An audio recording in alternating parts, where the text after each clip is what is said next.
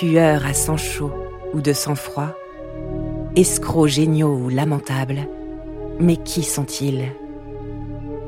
Plongés dans les affaires les plus intrigantes de l'histoire du crime. Bienvenue dans Criminel, le podcast. Le 2 novembre 1979, un guet-apens est tendu par les policiers, porte de Clignancourt à Paris. Leur cible, Jacques Mérine, l'ennemi public numéro un. Après des années de cavale, l'homme aux mille visages va succomber sous le feu de la BRI. Vous écoutez La traque de Jacques Mérine. Épisode 2. Lorsque Messrine est dans les locaux de la première BT, à un certain moment, il a demandé à me voir. Robert Broussard, ancien commissaire à la BRI. Je vais le voir, il est dans un local, assis, solidement menotté, et euh, il veut me parler. Et pour qu'il n'y ait pas de, de, de, problème, je peux même vous dire exactement ce, qu'il m'a dit euh, à ce moment-là. Un entretien qui a duré euh, une dizaine de minutes peut-être, et qui après être sorti de ce local, j'ai pris mot pour mot ce qu'il m'a dit à ce moment-là. Voilà exactement. Bon, je voulais te voir. C'est normal de saluer les amis lorsque l'on part pour un long voyage. Et puis je voudrais te faire part de mes projets. Je me donne deux ou trois ans maximum pour réussir la belle. Sinon, je me fous en l'air, je ne veux pas pourrir en prison. Tu vois, je t'aime bien et je te respecte. Mais la prochaine fois, il n'y aura pas de champagne et on sera obligé de se tirer sur la gueule. Réfléchis, on ne pourra pas faire autrement. L'homme de la rue ne peut pas comprendre, mais le premier qui tirera aura raison. Qu'est-ce que tu veux? C'est con, mais c'est comme ça. J'avais trouvé quand même que le personnage avait pris encore davantage d'envergure. C'est-à-dire que il était, euh, entre-temps, il s'était évadé, il avait fait des, des, coups, et la presse parlait de lui, euh, euh, il était euh, véritablement dans sa peau d'ennemi public numéro un. Il l'avait été au Canada, mais là, il avait pris la dimension d'ennemi public numéro un en France. Mesrine, après son passage à la première brigade territoriale, bien sûr, il se retrouve en prison à la santé. Et là, ben, il retrouve quelques hauts personnages que nous avions d'ailleurs nous-mêmes arrêtés à l'anti-gang. Et il rencontre en particulier euh, François Bess. C'est un mec qui est devenu voyou par des problèmes de famille. Michel Ardouin, complice de Jacques Mérine. Euh, qui a été très courageux sur ses... Lui, il a braqué en solitaire, d'échange, il a fait des demi-tours en moto, il, a, il pilotait la Kawa 900 qui était une moto de braqueur. C'est un petit bonhomme très sympathique que j'aime beaucoup. Maintenant, nos vies sont séparées. J'ai jamais rien fait avec lui, je l'ai connu en quartier de sécurité. Il, se, il, avait une conduite tout à fait digne. Bah, ben, c'était un, un, intellectuel, c'était de, de, de, loin le plus intelligent, le plus malin, le plus cultivé. Paul Lefebvre, chroniqueur judiciaire. Et celui qui doutait le plus, probablement d'ailleurs. Enfin, Bess, c'était euh, c'était l'homme aussi qui, euh, dont peut-être Messrine avait, Messrine avait besoin pour. Euh, pour se construire, pour comprendre. Il faut savoir que les quartiers haute sécurité ont surtout été institués pour éviter quand même qu'il y ait des drames dans les prisons. Les QHS, ils étaient très révoltés parce qu'ils étaient détenus dans des conditions euh, absolument atroces. Maître Malinbaum, avocate de Jacques Mérine. Le droit de ne voir personne, des cellules extrêmement petites, isolement complet, promenade d'à peine une heure par jour dans une cour euh, au-dessus de laquelle il y avait un grillage. Euh, c'était euh, un fauve en cage, quoi. C'était une atteinte à la dignité. Le règlement était inhumain.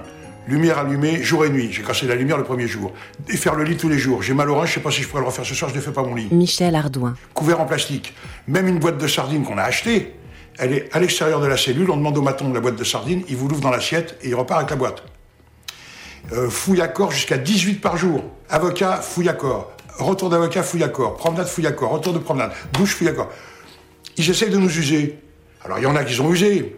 Moi, j'ai vu 15 mecs euh, qui ont euh, sont coupés les veines, qui ont avalé des fourchettes. François Bess et moi, mort de rire. Une heure de télé par semaine, le lundi après-midi, la moitié d'aujourd'hui, madame. On se retrouvait. Moi, j'ai la chance d'être inaltérable à ce genre de, de, de système, je m'en fous. Mais y a, ils ont tué des gens au quartier de sécurité, ils ont massacré, ils ont brisé des gens. Il lisait Libération en prison, et pourquoi Libération était extrêmement lu en prison? C'était le seul quotidien qui avait les annonces Tollard, annonces gratuites. Jean-François Bizos, journaliste. Les pages Tollard, les annonces Tollard, le tribunal des flagrants délits, vous avez oublié ça, mais dans Libération, il y avait euh, un journaliste qui pendant plusieurs années passait tous les jours au tribunal des flagrants délits à la Cité et qui faisait une rubrique des flagrants délits dans Libération. Donc qui montrait le côté à la fois euh, brutal, absurde et même sordide de la justice au quotidien. Il était le symbole en France de ce qu'on n'avait pas en France, c'est-à-dire euh, Paul Lefebvre. grand, euh, les grands mouvements situationnistes, révolutionnaires en Allemagne, en Italie, tout ça. Et nous, en France, on avait, euh, on n'avait pas grand-chose à l'époque. Lui, il devient d'un seul coup d'une espèce de, de gangster un peu beau parleur, etc., plutôt sympathique et tout. Il devient un militant Jean-François Bizos. anti-QHS, mais vraiment, c'est-à-dire dans sa chair, ce qu'il a vécu. Et il, il- il l'écrit dans Libération, il explique pourquoi il veut faire supprimer les QHS et qu'il ne s'arrêtera pas tant qu'ils ne seront pas supprimés. Mais dans cette deuxième période, il va grandir, intellectuellement et moralement.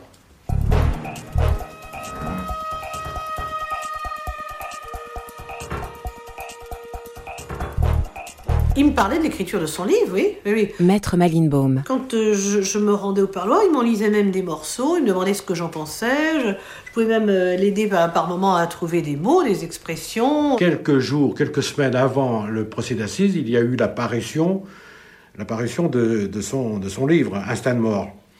Et c'est assez extraordinaire. Quelqu'un qui est accusé de plusieurs euh, euh, meurtres, prises d'otages et autres, Robert Broussard. qui écrit euh, dans, dans un livre euh, et dans le détail de nombreux euh, faits euh, qu'il a réellement vécu, même s'il enjolive un petit peu son rôle, mais il y a quand même des faits extrêmement graves et très difficiles à, soutenir même. Moi, dans l'instinct de mort, j'ai deux noms. J'ai René et Rémi ou un truc comme ça, parce qu'il ne peut pas mettre sur l'imprimerie langue et sur l'évasion. Ça, ça, me fait tomber, c'est avant, avant le jugement.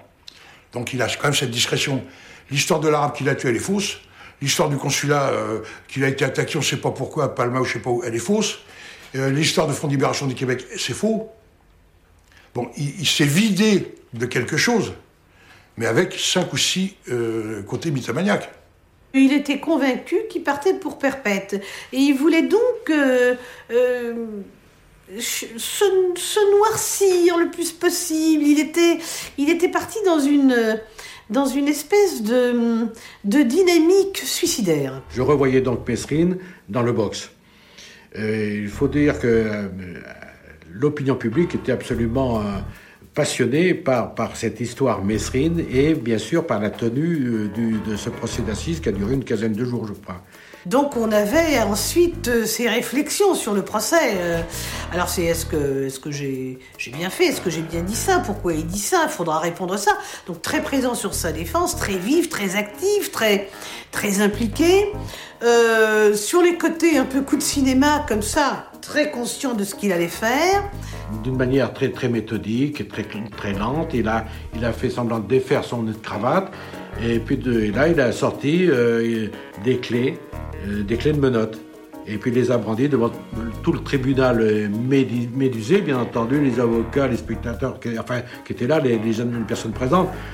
Et puis, euh, et là, il dit, vous voyez, euh, tout s'achète en prison, même des clés de, de, de menottes. Et voilà. Et bon. Il a fait un cinéma terrible. Il a fait di- diverses démonstrations de- sur justement euh, la prison, puisque c'était son combat.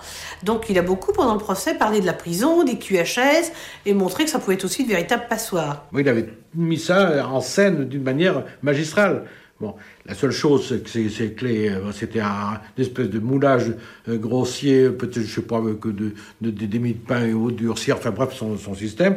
Bon, il a fait croire que c'était des menottes qu'il avait achetées euh, auprès d'un maton euh, corrompu, alors que ça n'a pas été le cas, mais ça faisait partie du spectacle Mesrine, voilà. Je me souviens le 19 mai, quand euh, Broussard euh, est à son tour euh, entendu par la cour d'assises, il y aurait un moment donné où, euh, après qu'il ait fait son récit, euh, euh, Jacques Mérine l'invective directement, il l'apostrophe, et Broussard lui répond. je suis à la barre, et puis j'explique dans le détail l'arrestation, et à la fin, le président interroge du regard Mesrine, et Mesrine dit oui, monsieur le président, ça s'est bien passé comme ça, mais vous pensez bien que je vais tout faire pour m'évader, euh, et la prochaine fois, ça se passera dans la rue, et le premier qui tirera aura raison. Et là, on est d'accord, Brossard? J'ai- Qu'est-ce que je dise? Ben oui, bon. Et euh, ben voilà, euh, c'était du Mesrine. Et on attend le verdict, alors on a attendu un moment. On attend le verdict et il est prononcé 20 ans. Que d'un seul coup, il... il n'est pas la condamnation maximum, je crois que ça l'avait pas mal touché. Et c'est à ce moment-là, d'ailleurs, ça lui a donné pas mal de maturité, pas mal de, pas mal de réflexion. Vous venez d'écouter un épisode de Criminel. Si vous avez aimé ce podcast, vous pouvez vous abonner sur votre plateforme de podcast préférée et suivre Initial Studio sur les réseaux sociaux. La traque de Jacques Mérine est une coproduction Initial Studio et Label Image. Production Sarah Koskiewicz. Montage Camille Legras et Victor Benamou. Musique Arnaud Denzler. Illustration Luc Grieux. Avec la voix d'Elsa Amnan. Ce podcast est une adaptation du documentaire écrit et réalisé par Olivier Engrave.